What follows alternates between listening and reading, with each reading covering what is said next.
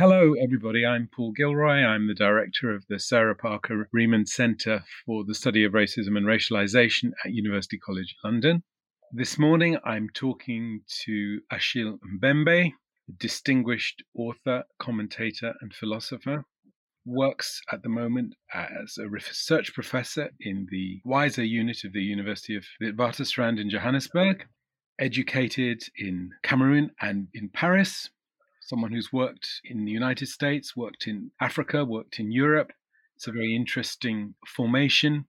And recently, the author of a torrent of extraordinary books coming out very fast at the moment. And I want to turn later, in particular, to talk about the latest of these Brutalism, which is published by La Découverte in February, I think, only, just very, very recently.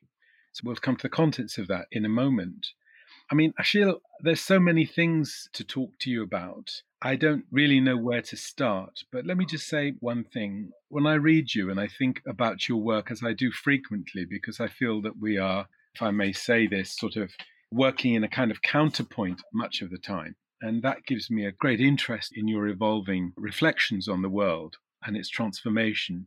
I suppose I've been very, very struck by the idea that your latest book is devoted to the issue of brutalism, which seems to me to speak to questions of planetarity, questions of the, what would we call it, the end of European universalism, and of course to the omnipresent fact of the global ecological catastrophe. And this is an interesting, I know these elements have always been present, but there's a new emphasis I detect and perhaps we could begin just by talking about that new emphasis. There's um, a new emphasis, and at the same time, it seems to me that a lot of what I had done early on almost inevitably led me to this. So the emphasis is, in fact, a natural manifestation of what was there subterraneously, uh, so, so to say. It strikes me that or it suddenly came to appear to my mind that a lot of what I thought was specific to Africa is in fact becoming or has always been a condition we share beyond the continent as such. So, if you want, it's my moment of deprovincializing the continent and taking seriously the, the possibility that the becoming African of huge parts of the world, just as the becoming black of huge parts of our world, is not simply a wish. We might speak in those terms, it's, it's real. What relationship would you say, if any, this forceful argument bears to the work of Senghor? Because maybe, you know, six, seven decades ago, he was calling on the world to come to the rendezvous du donner et du recevoir, the meeting place of giving and receiving. And I don't know if you speak with his ghost, there are a number of ghosts we commune with, but there's a certain side of his work which is never really, certainly for the Anglophone world, has not been engaged with at all. And it's less the statesman than the poet, but not only the poet, actually, in him. So I'm curious how your project connects up with that little read, I would say. I mean, maybe African intellectuals have always read those sides of the work and always struggled with them in relation to the other things that he accomplished and achieved diplomatically in terms of his particular vision of socialism and so on. But I mean, for many in the Anglophone world, this is this is not familiar territory. So I'm curious to know because you are, in some sense, standing on some of the ground that he prepared is that reasonable to say? So, how do you see your urgent project in this context? It's a very complex question and it uh, requires a little bit of elaboration. First of all, it seems to me that both in the English speaking world and also in the, the Francophone world, Senghor's intellectual work, poetic work, aesthetic work has been done a huge disservice because of his political activities, of him having been a head of state, having run the first post independent government in Senegal. So it might be time to maybe not install a wall between these two dimensions of his, his work, but maybe assess each other on its own right. This effort has been ongoing, not as much as one would like, but it has been spearheaded by the likes of Souleymane Bachir Diagne, who is a Senegalese philosopher teaching at Columbia University, but also by younger scholars such as Donna Jones, who works at, at UC Berkeley. Uh, she wrote a very powerful book on Senghor, which seems to be going in the direction of renewal of reacquaintance with, with his work. I should also mention Gary Wilder, CUNY University, who wrote extensively on Senghor's work 10 years ago. In this act of reacquaintance with Senghor, we should definitely go beyond his apparently essentialist reading of negritude. That is known. And yet, in this essentialist reading of negritude, we should be careful to not throw away the uh, deep, I would say, aesthetic and spiritual dimension of his understanding of what it means to be black. Um, that aesthetic critique of blackness, I think, is still with us. It is all the more necessary in these times we live in when the black and the body of the black is once again on the cross. So I would like to hold on to that poetic dimension and the insurrectionary aspect of Senghor's poetry, which has not been taken into account as much as it should. I have in mind, in particular, a collection of poems he wrote when he was a prisoner in a German camp, prisoner of the Nazis. It's called Chant d'Ombre. I also would like to take seriously his comments in fact, more than comments, on what we could call the end of Europe, or to put it more precisely, the ends of Europe. The end in the sense of what comes to termination, the ends also in terms of what pertains to the order of the promise, of the horizon, of that which is still to come. And in fact, there is in Senghor's work a deep conversation with certain strands of Jewish thought, as we read them, for instance, in the likes of Franz Rosenzweig, to a certain extent. So we have to do that work of recovery, and his concept of le rendezvous du donner et du recevoir is to be understood from within that broader perspective.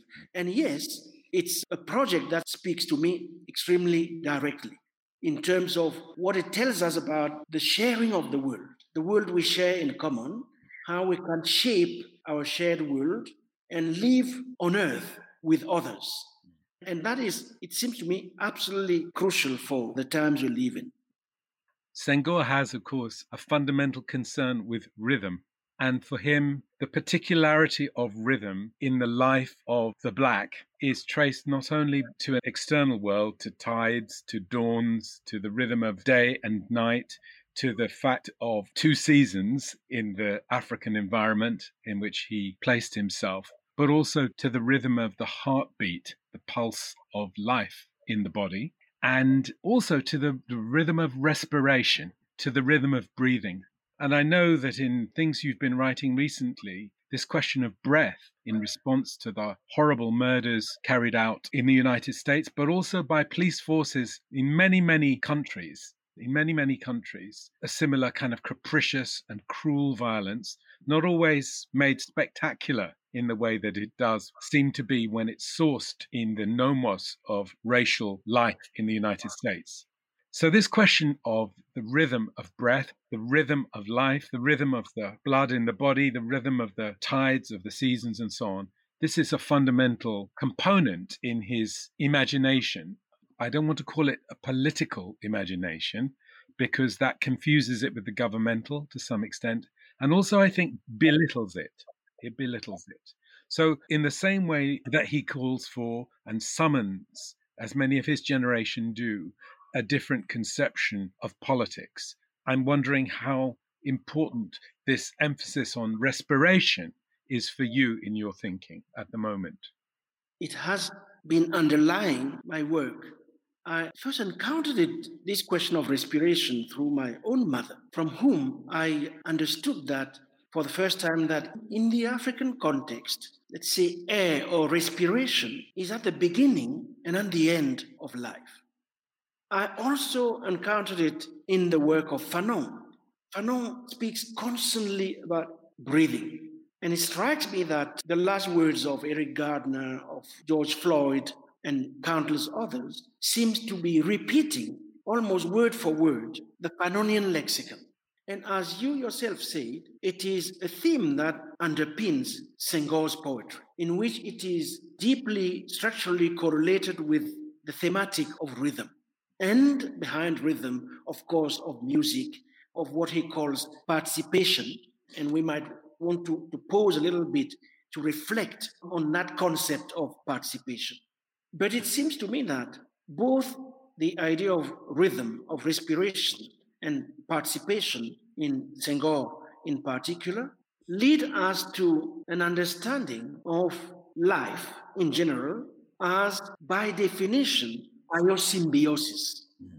Biosymbiosis in the sense of an emphasis on the commonalities that all humans do share with one another, but also with other species, mm-hmm. notwithstanding the differences which do indeed exist.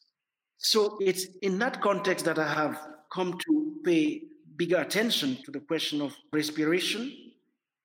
I wrote a piece called The Universal Right to Breathe just before the execution of George Floyd, um, in the context of the outbreak of the coronavirus, because it seems to me that in what we were witnessing, or in any case, what has become even clearer to our mind since the death of George Floyd, is the intertwinement, the combination, I would say, of two histories histories of the coronavirus mm-hmm. and the racial disparity of deaths it has led to, and histories of racially inflected violence. Both histories have, in any case, as far as I'm concerned, made me even more conscious than before about the importance of the struggle for air, the struggle to breathe, which have been part of both our tradition and our struggles.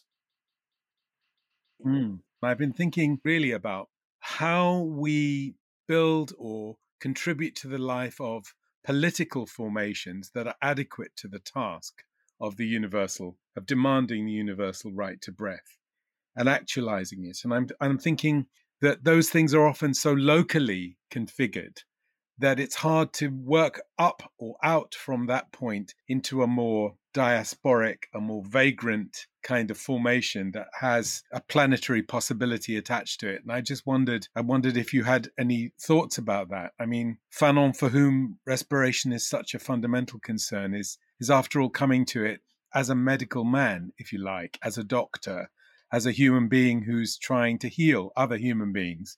So this problem doesn't arise for him in the same way that it arises for those of us who lack that skill and that inclination. Do you have a view about that? I mean, if we take what is going on as we speak, it seems to me that, of course, all of this is it's very local, but it also does have, of necessity, a transnational dimension. Floyd was killed on a pavement in Minnesota, but his death did reverberate throughout the entire planet. I mean, as we speak, people are still protesting here in South Africa, not only against what happened to him over there, a place many South Africans, ordinary South Africans, will never see, but also here in this very country. And it seems to me it all started with witnessing. I don't know whether we would have heard what's going on without the video recorded by that young person whose name uh, doesn't come to my mind uh, right now. So, the question of a universal right to breathe it begins probably with things like that, like witnessing all those small instances where some are, so to say, expropriated of their breath. It goes on then with the demand for justice. But I want to insist on that element of witnessing because as we speak, it's very difficult for anybody to deny that racism exists in some parts of the world, the denial of the fact of racism was still alive. I mean, people mm. didn't believe that it mm. existed. It's now impossible, including in places like France, to, I mean, you can, of course, rhetorically deny it, but not many people will believe you. So we make it impossible through certain forms of witnessing, we make it impossible for many to deny that racism exists we make it difficult for them to make us believe, as they have for a long time, it's just an accident. that is not part of a structure. For me, this is part of preventing many from being expropriated from their breath. And those moral acts are just as important mm. as what Fanon was doing, I mean, through his own medical practice. In fact, it seems to me very difficult in this age of ours to delink medical acts from political acts.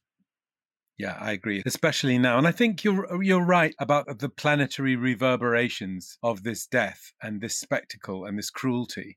I mean, in a way, you know, we can say that COVID I'm not inclined to say that COVID 19 is the first planetary event because human beings have lived with epidemics for a very long period of time and they have shaped the history of colonialism and imperialism and the European domination of the planet in a really interesting way that is sometimes overlooked. I found myself reading Frank Snowden's extraordinary history of these questions and looking in a new way at the Haitian Revolution with the question of yellow fever in mind. So I think you're right. But there does seem to have been a planetary threshold crossed in the way that this spectacle of cruelty and horror and its systematic character, the fact that it extends into the lives of so many populations who aren't normally in a kind of networked relationship outside of the pleasures of consumer culture, to discover this very vivid, this very visceral response is a remarkable thing. And I'm not used to it yet. I'm really not used to it. I'm not habituated to it at all. And I think you're right to say that even though the global news cycles have moved on a little bit now, these demonstrations are still happening and they're huge and they are repeated. So let's work with that and think about what's on the other side of that. And I feel that from what I know of your new work on this question of brutalism, perhaps you've anticipated some of these possibilities. I know that the sort of training that we share in our schooling and so on inclines us to a kind of a set of practices that are quite generationally specific close reading, a certain sensitivity to philological dimensions of language, and so on. And so for me, the question of the brute is a fundamental issue because in the English language, brute is one word which can be applied to humans and to animal life, and also to some, what Du Bois called the tertium quid, the third thing, which is somewhere lodged in between the two. But when you were talking, I found myself thinking about Las Casas' message to Charles V from nearly 500 years ago, when he says to Charles V, These people, these savages, they weren't treated as animals. If they were only treated as animals, I wouldn't be so angry about it. But he basically says politely, they were treated worse than manure. They were treated worse than manure. Now, that's nearly 500 years of making that argument in print, in public, you know. So I'm wondering about the brute.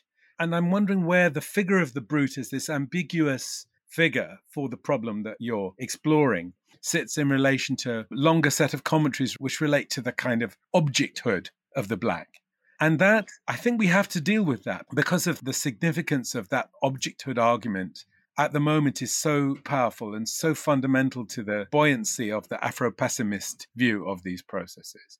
Now, your emphasis on brutalism seems to break with that in an interesting way. Am I am I pushing that too far or is there continuity there as well?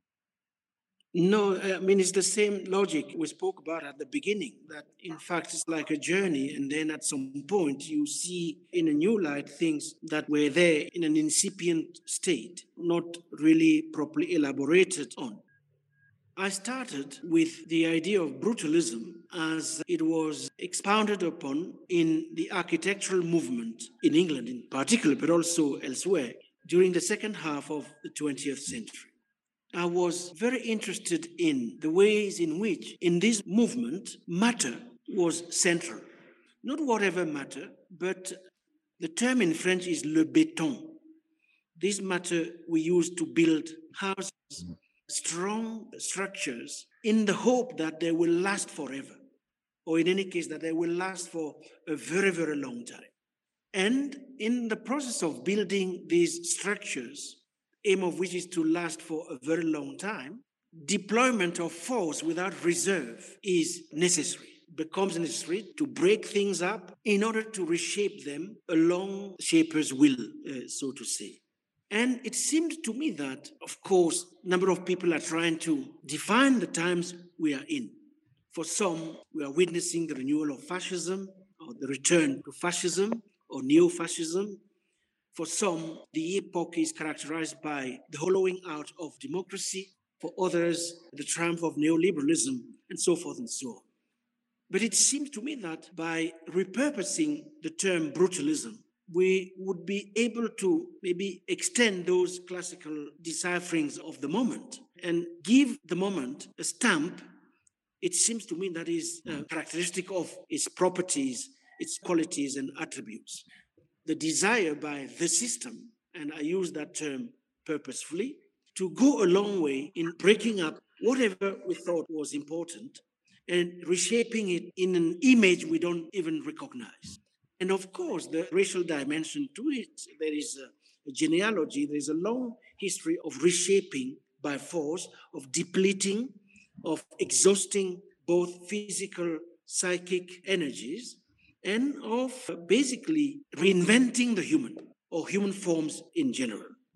So, my use of brutalism, that's the trajectory so that double movement then of the becoming artificial of humanity and the becoming human of machines is contrasted in the work, as I've understood it, with a, a, different sensitivity to the, as you put it a moment ago, symbiotic or complex forms of interdependency established between humankind and all varieties of life. Yes. And that's more, I think, than the kind of multi species language that's coming from California because it seems to me to be infused with a certain African spirituality, which takes yes. us, I suppose, back to Senghor and where we started out. Although, yes. of course, you know, when I think of him, I also remember that he and Levinas were born in the same year. So a lot of the stamp in their thinking or the resonance that we see in the projects, however we would want to criticize both of them, is in a sense a kind of manifestation of their generational experience and exposure to the horrors of the 20th century. So let's talk about the Africanization of this symbiotic sense. And for me, I guess I've not used the idea of symbiosis in my own work, but I have tried to I've tried to think about in a philosophical way about the idea of a continuum, about what mm-hmm. it is to why does philosophical thinking do so badly when faced with a continuum? What is it about the continuum that demands from the philosophical imagination the desire to break, to quantify, to fragment? You know, and there is, of obviously, there are wonderful philosophers of quantification. There are wonderful philosophical stimulation in the idea of fragmentation. But I'm thinking about now is for me the time of the continuum, really, and how the challenge of the continuum. And that applies not only to how one forces back the weight, you would put it as the weight of racial categorization, but mm-hmm. actually about the continuum of life, actually, the continuum of all varieties of life and what we share. And, and that's not just the same as saying, oh, well, your DNA is 96% the same as a sea cucumber or, whatever it is. It's a different sense of, of the value of that continuum for us in our urgent predicament. Yes. I would take that term continuum. I really didn't want to go along the path of the multi species term as expounded in California because of course, I'm aware of it, but there are many different archives of what you call the continuum and what are called biosymbiosis. It seems to me that among them, I mean, we know a lot about the kind of archive coming from the cultures of the Amazon, as written about by various anthropologists, mm. uh, Kola, uh, and, and a number of others. We haven't tapped into the resources coming from the African continent the rich conceptual resources which Africa has offered the world at large in, in many different disciplines. What would be fetishism in Marxist thought and anthropology without the continent? What would be the fetish in psychoanalysis without the continent? So the point is that there's still a lot to, to draw from there. Yeah, not so, least, not so, to say nothing of the fetishism of statues. to say nothing of the fetishism of the statues. so, in fact, I have been trying to draw from that archive uh, for some time now. Mm. There's a chapter in Critique of Black Reason, which for me is really the foundational chapter of, of the whole book, which is called Requiem for the Slave. Which is an attempt at rethinking in a dynamic way what objecthood might all mean. Objecthood doesn't mean the same thing everywhere. And I know that it is very central to the work of a number of so called Afro pessimists. The chapter was really an attempt at debating with them on that question of either social death or objecthood, but in this case, foregrounding conceptual resources coming from the continent. Um, is the same thing that I try to do in brutalism. I use it also to reflect on the question of technology and its relationship with what I call animism. The term animism is not mine, it's an old anthropological term, yeah. which meant something totally different from what I have in mind. Animism in anthropological literature meant the belief children have that uh, things animated by forms of agency. It's the kind of belief we mature men and women stopped having, but they kept having them because they never really reached any stage of maturity. So it's not in that sense that I use animism. I use it in an entirely different sense, in the spirit of continuity, biosymbiosis, the uh, fact of a shared ecology, if you want, shared ecosystem, circulation of life, of vital fluids, organs between different types of species. And in the process, the co transformation, co evolution, and so forth and so on. But this might be a rather complicated response.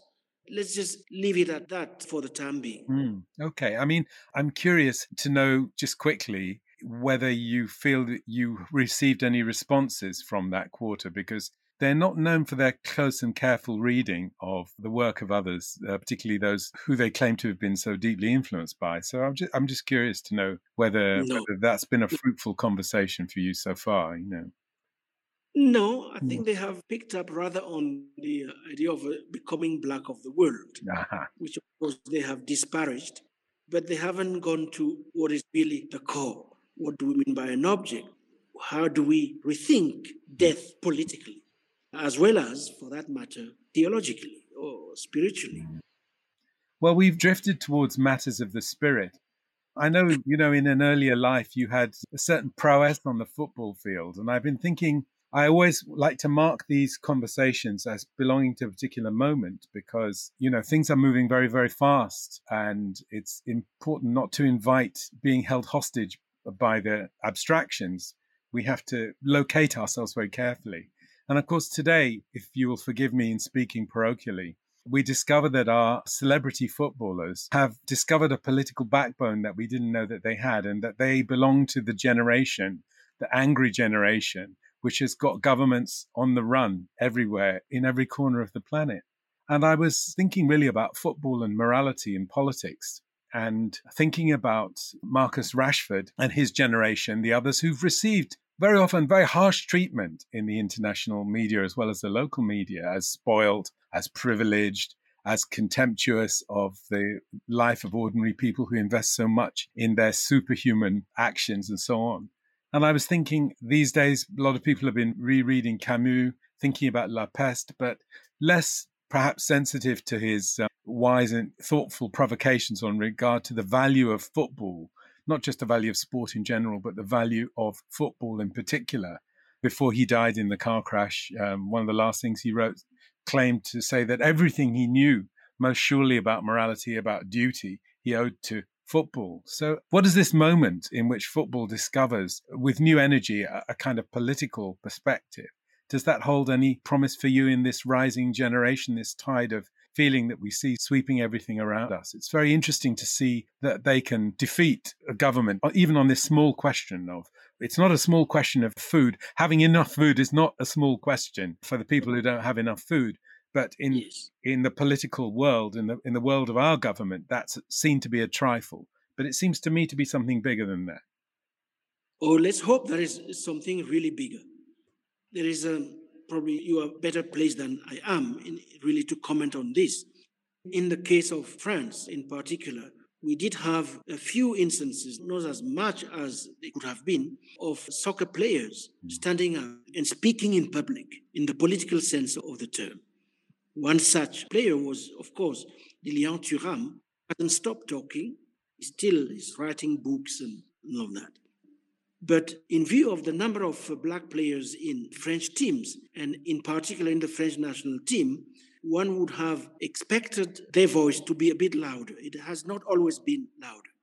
So I find it hopeful that Rashford or Raheem and a number of others are finally standing up. They are finally standing up and realizing that they do exert a huge amount of influence. Their voice counts, and it, can count even more than if they were to speak individually. So, my hope is that as individuals who are right there in the cog of the beast, they will become ever more conscious of the debt they owe to others in society, not only to black people, but to all those who are under the threat of becoming black.